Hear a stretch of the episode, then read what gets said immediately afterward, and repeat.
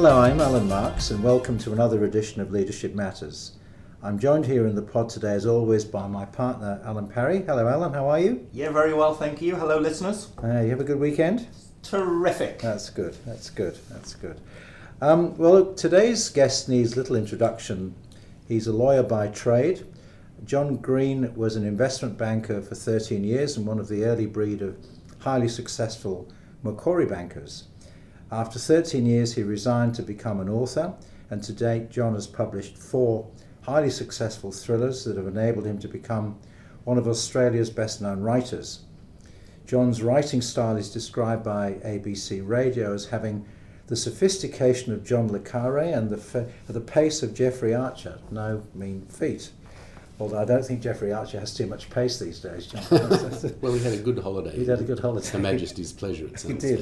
He did. John is also a co-founder with daughter Alison of their publishing company Pantera Press, and in addition is the deputy chair of QBE Insurance and a director of Challenger, in addition to having a number of philanthropic interests. Welcome, John Green. Thank you for having me. Nice for you to be here. Thank you. John, just to kick off, what was your first ever job and, and what did you take away from it? Well, I had lots of first ever jobs, if I could put it that way. Um, I was, for a time, a copy boy for a newspaper group. Uh, but the, the job that was most influential on me was uh, I worked as a fitter and turner in a company called Dishmaster for a short period of time, shorter than I had expected. Uh, and I'd gone there really to work for you know a couple of months. Uh, and when I arrived there, I had no technical skills. No, I was hopeless with cutting metal and doing all of that kind of thing. Um, but there was a great culture of um, largely, probably 50% immigrant workers and 50% true blue Aussies, if I could c- call it that. And it was a fantastic workplace. In addition, the company was subject to takeover. And none of us knew what a takeover was back then. This is in the very early 70s. And I just come out of school. Uh, and we saw all of these men walking through the factory with notepads, wearing suits, looking very formal and ominous. And the older workers there were quite worried about this. I wasn't worried, I was, you know, 18 or something. And um, I thought, well, we'll see what happens. Uh, Christmas Eve came, and it was the factory's party. Uh, and the manager of the factory, whose name was Milo, stood there and said, Ordinarily, this is a very happy occasion, but I have been given the job of sacking everybody. Gosh. And he handed out envelopes, each of which had a pink slip in it and a check based on whatever people were entitled to. Uh, I opened my envelope and it had a check in it for a few weeks' pay. And I wasn't really entitled to that because I wasn't going to be there for very long and this was as if I was a full time employee that was going to, you know, et cetera, et cetera. So at an appropriate moment, I went over to Milo and I said, Milo, I think you've made a mistake here. I'm not entitled to all this money. Um, and he said to me in words that are much more colourful than this John, uh, if they want to fire everyone, they can pay. He used slightly more elaborate language than that. But what I took away from it uh, was the inhumanity uh, that can come with business and how, um, you know, regardless of what the size of the company is, it's made up of people who have families, have lives, have interests, feel very devoted to a company, and that having subsequently become someone very active in mergers and acquisitions and takeovers myself, it was a lesson that I carried with me all the way through. Very good, thank you. Alun. Yeah, John, um, you've had a, a few careers. Um, you know, we're in the careers business ourselves here at Boyden, and uh, you know, we're often interested in the trajectory of people and the direction that they take. And you've moved quite substantially from, let me get the order right, lawyer to banker, Mm-hmm. banker now to board director. Mm-hmm. Um, what's what's been the trigger to those quite substantial changes of direction that you took? Hmm. Um, different triggers, I think, but a common theme. And the common theme really was wanting to keep being challenged. And I loved each of the careers that I had and the organisations that I worked for. Uh, so I was a partner in two law firms and really, really enjoyed being a lawyer until I didn't. And I found that, or I felt that, what I was doing was becoming a bit samey. Mm. And I was quite good at it. People liked to come and get my advice and all of that kind of thing. But I felt that it wasn't really stretching me as much as I wanted to be stretched. Oh. Uh, and um, I started thinking about doing other things, and it was kind of a happenstance that um, Macquarie Bank said to me, Why don't you come and work for us? And I thought, Goodness, um, that's a bit of a stretch. Uh, and they said, Well, we don't think so. Come and try it. And I tried it, and I loved it. Mm. Um, uh, and you know, becoming an investment banker was for me uh, like I was teetering between um, terror and ecstasy every day because this is really exciting. It's fabulous. It's a different world to what I'd been inhabiting for the Mm. 17 years before. But then I didn't know what I was doing, you know, and I had to know what I was doing. And then how do I find out? And who do I have around me to make sure that the quality of what we're doing is, you know, consistent with the bank? Mm. Um, and they were incredibly supportive uh, of me, and it was fantastic experience. Um, and then um, over the years, uh, I'd always had in the back of my mind that I wanted to write novels. I'd always written stuff, uh, going way, way, way back, even at school. You know, I was the editor of Mm. the school newspaper and so on. Um, but I wanted to write a novel. And then Macquarie made a huge mistake and sent me to a leadership course where, after the course, at the conclusion of the course, the guy who was running it said, We've all spent all this time working out on how you can be a better leader for the organisation and so on. So, what we're now going to do is spend a bit of time on you as people. And I want you to write down on three pieces of paper what uh, one thing you would like to do Mm. for yourself on one piece of paper, one thing you would like to do for your family on another, and one thing you would like to do for your community on the third. So that's easy. I wrote down on the me, I want to write a novel, and uh, wrote down some other things for the others. And then he said, okay, so we're all investment bankers in this room. You love deadlines. Write down a deadline for when this, these three aims are going to be achieved. So he said, oh, that's easy. Write down three dates. And he says, now you're all investment bankers. Uh, every presentation you finish with has next steps. So write down the next steps that will lead to that date. This is getting difficult, you know. and so for each of the three, I wrote down the next steps, etc. I thought, well, that's all fine, you know. It's quite ethereal, you know. It's not real and tangible. And then he did something that was quite um, dramatic. He said, I want you to turn to the person next to you and share what you've just written down. Now, this was very confrontational because this was private. This Yeah. is, you know, this is my little idea for myself. Um, we all had that reaction, I think, and we did turn to our neighbours and then talked about it. So the secrets were out because he not only asked us to tell the person next to us, but then asked, went around the table and asked us to tell each other. So uh, I'd kind of committed publicly that I wanted to write a novel and I had this timeline.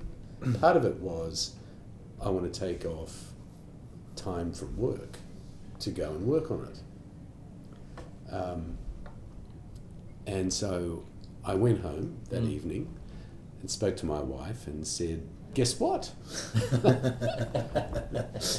Just changing the uh, the topic completely, John. Um, on the international, so what's the big? We were talking a little bit earlier about, you know, social media and how um, uh, how things get are now getting into the business world. And what's the biggest challenge for Australian business leaders in today's world? Do you think?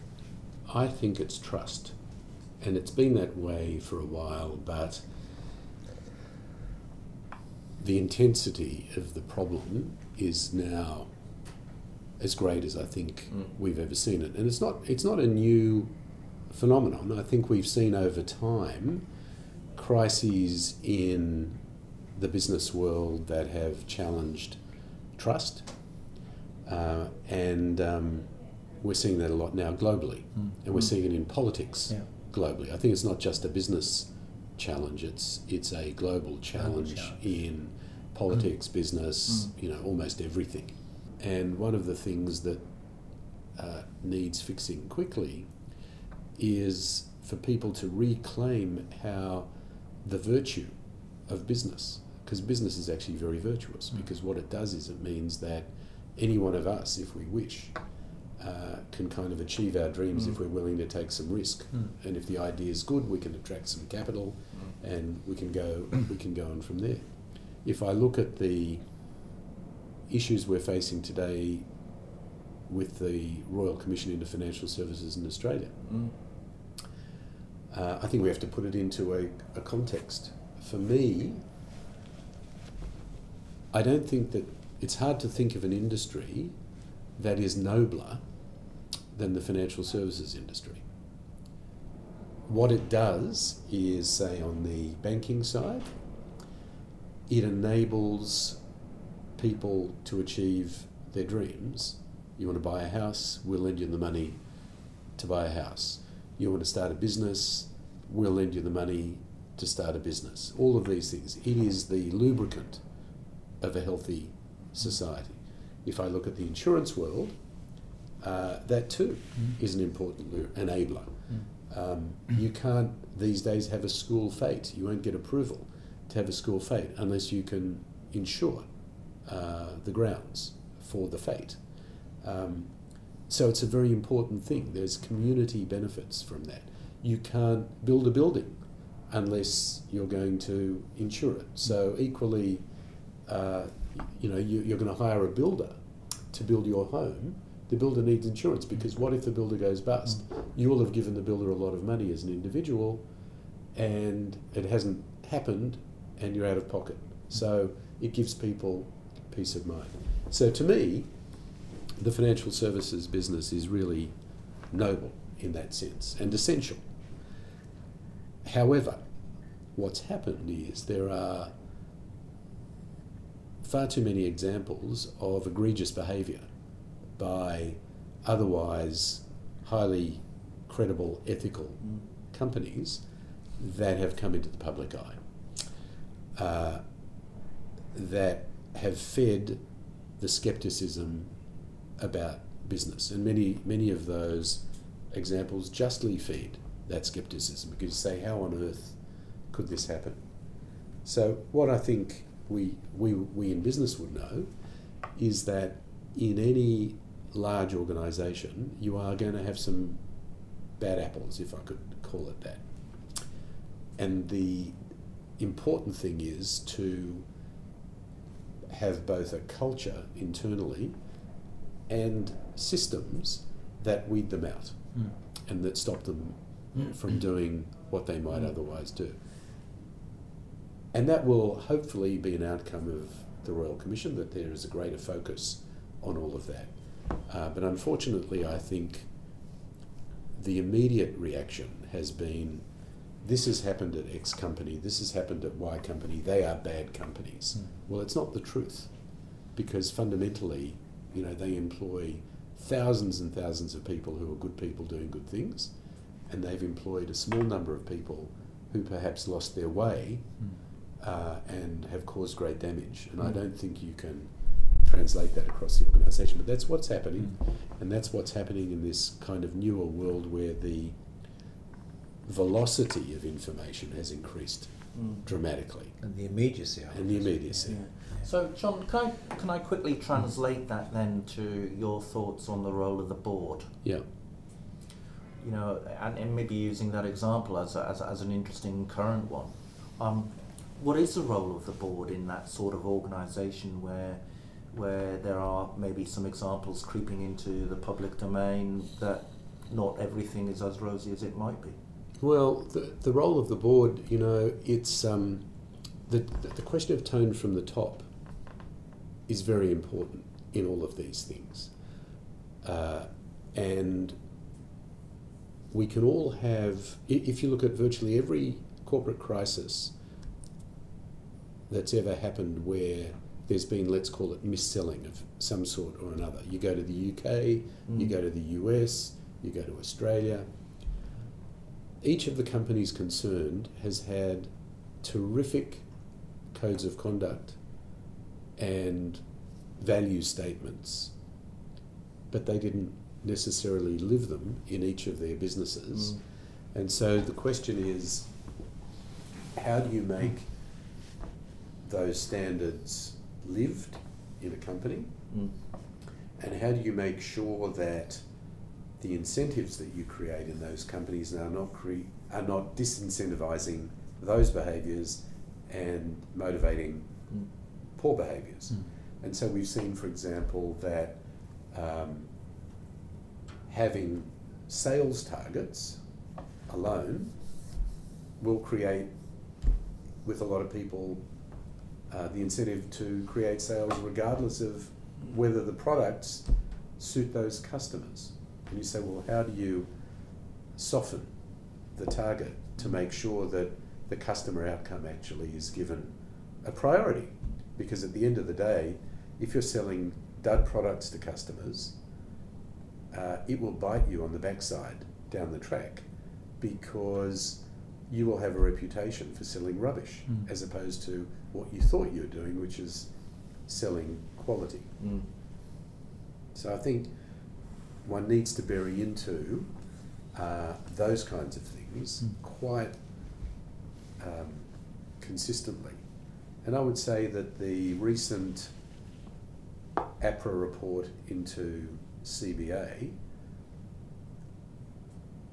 has been quite influential in its impact on how managements and boards across Mm. the country Yeah.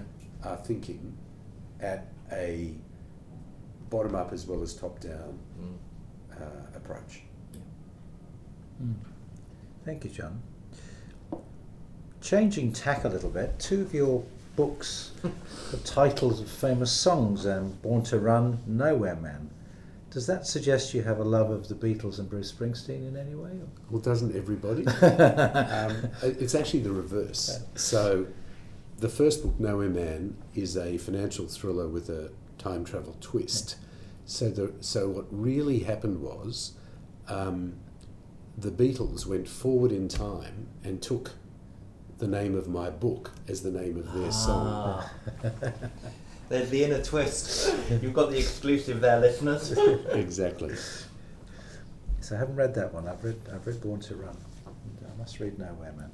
Where do you get your inspiration from for these books? You know, you've had such a varied career, John. You know, uh, is some of it based on experiences in your own life, people that you've met, stories that you've heard? most of it is based. there's an adage in writing which is write what you know uh, and so if you go to writing courses they say write what you know because you're not going to then you know there's a tendency that if you write about what you don't know you'll over research and the book will become a, a kind of an explication of some research as opposed to a story Yeah. um, there are people who say you shouldn't write what you know because make it all up. Shakespeare had never been to Italy, as far as I know, but he wrote Merchant Yeah. of Venice. You know, um, so there's a balance there. Yeah. But a lot of what I do in my writing, my fiction writing, comes from my business experience. Mm. Uh, so, f- my latest book, which is called The Tao Deception, TAO, uh, is a conspiracy between China and North Korea against the West. How I came up with the idea for that book was I was um, chairman of the QBE Risk Committee some years ago, and we did what we do every so often, which is look at what are the top 10 emerging risks that the company is going to face around the world. And one of the top 10 at the time was a thing called electromagnetic pulse. And I'd never heard of it. So I sought explanations and I kind of triggered my interest, did a lot of research Mm. on it, and thought this is actually a lot more worrying than people might think. So when you do risk analyses, you look at both uh, probability and severity. Mm. So back when this was uh, being talked about, the probability was small, but the risk is catastrophic. And I discovered that Lloyd's of London had done research on this, Swiss Re had done research on this, the US Congress had had two commissions of inquiry into this in the early 2000s. Uh, the UK Defence Department had written about it, and I thought, my gosh, this is kind of something. And basically, what it's all about is everyone's heard of solar flares, and a solar flare is there's an explosion on the sun, and if it's big enough, when the gamma rays which come out of that explosion hit the Earth, they will fry anything electrical in their path. And so the first time that was observed by a British um, uh, astronomer was in the 1850s, Mr. Carrington. And what was observed was all around the world on a particular day, there were these auras, auroras, Mm. you know, the, like the northern lights happening. Mm. And the early day of telegraph was around, and they were being short circuited, and sparks were coming off, and all this kind of thing. And that was from a solar flare or a solar storm. Um, and then the first time we had a man made one was 100 years later in the 1960s when the Russians and the Americans, you may recall, were conducting atmospheric nuclear tests. And what they discovered was, particularly when you were doing the ones in the Pacific over Bikini Atoll, and in this case Johnston Island, they sent up a, uh, a, um, a missile with a nuclear weapon on it, blew it up, uh, you know, 400 miles up in the air, and it turned off the lights in Hawaii. Uh, it cut the phones in Hawaii. People couldn't ring from Hawaii to the mainland of America, to Japan, to Australia, uh, and this was a serious problem. So people kind of thought, hmm, atmospheric tests, we, we probably want to stop them. And um, so with uh, nuclear power, nuclear weaponry being something that North Korea Mm. was developing over quite a number of years, I thought this is quite a risk because people had been focusing on whether or not North Korea's missiles could reach America and blow something up. And I said to myself, that might not be the problem because if you see a missile coming, maybe you can blow it up in time. Uh, and also, will the missile hit its target? Will it burn up on re entry? A whole lot of issues. If, on the other hand, they send up weather satellites that typically orbit the Earth at around uh, three to 500 kilometres above the Earth, pardon me, and one of those satellites has a nuclear weapon on it, and they will typically orbit over every country a couple of times a day. It takes 90 minutes for one of these things to uh, circumnavigate the globe. Um, they could have a satellite go from North Korea over the central continent of North America in about 45 minutes. And if it had a nuclear weapon on it, they blew it up, everything in America would fry. Your computers, your power grids, your water supply, pumps, etc. So I thought, sounds like a good novel. It sounds like a book. So that's where that came from. A risk committee of QBE. Crikey, well, now there's a story that I That's didn't outstanding, isn't anticipate. Pardon the pun. But listening to you talk about that, John, I have a theory of my own that um, that actually what maybe binds the different stages in your career is a passion for research. It's probably even beyond, before that. I think it's curiosity. Uh, I'm an intensely curious person and I like to know about things. And so I will, and maybe this is partly legal training originally, I don't know. And I think it's asking the what if questions. So if you're working on a deal, um, you know, everyone wants the deal to happen, but you're sitting around saying, well, what if this goes wrong? What if this happens? What if that happens? What if that happens? You need to kind of build in while there is goodwill among the parties, like in a marriage. What if these things happen? How we deal with them? Uh, same in investment banking. You're working on transactions or whatever, advising a board.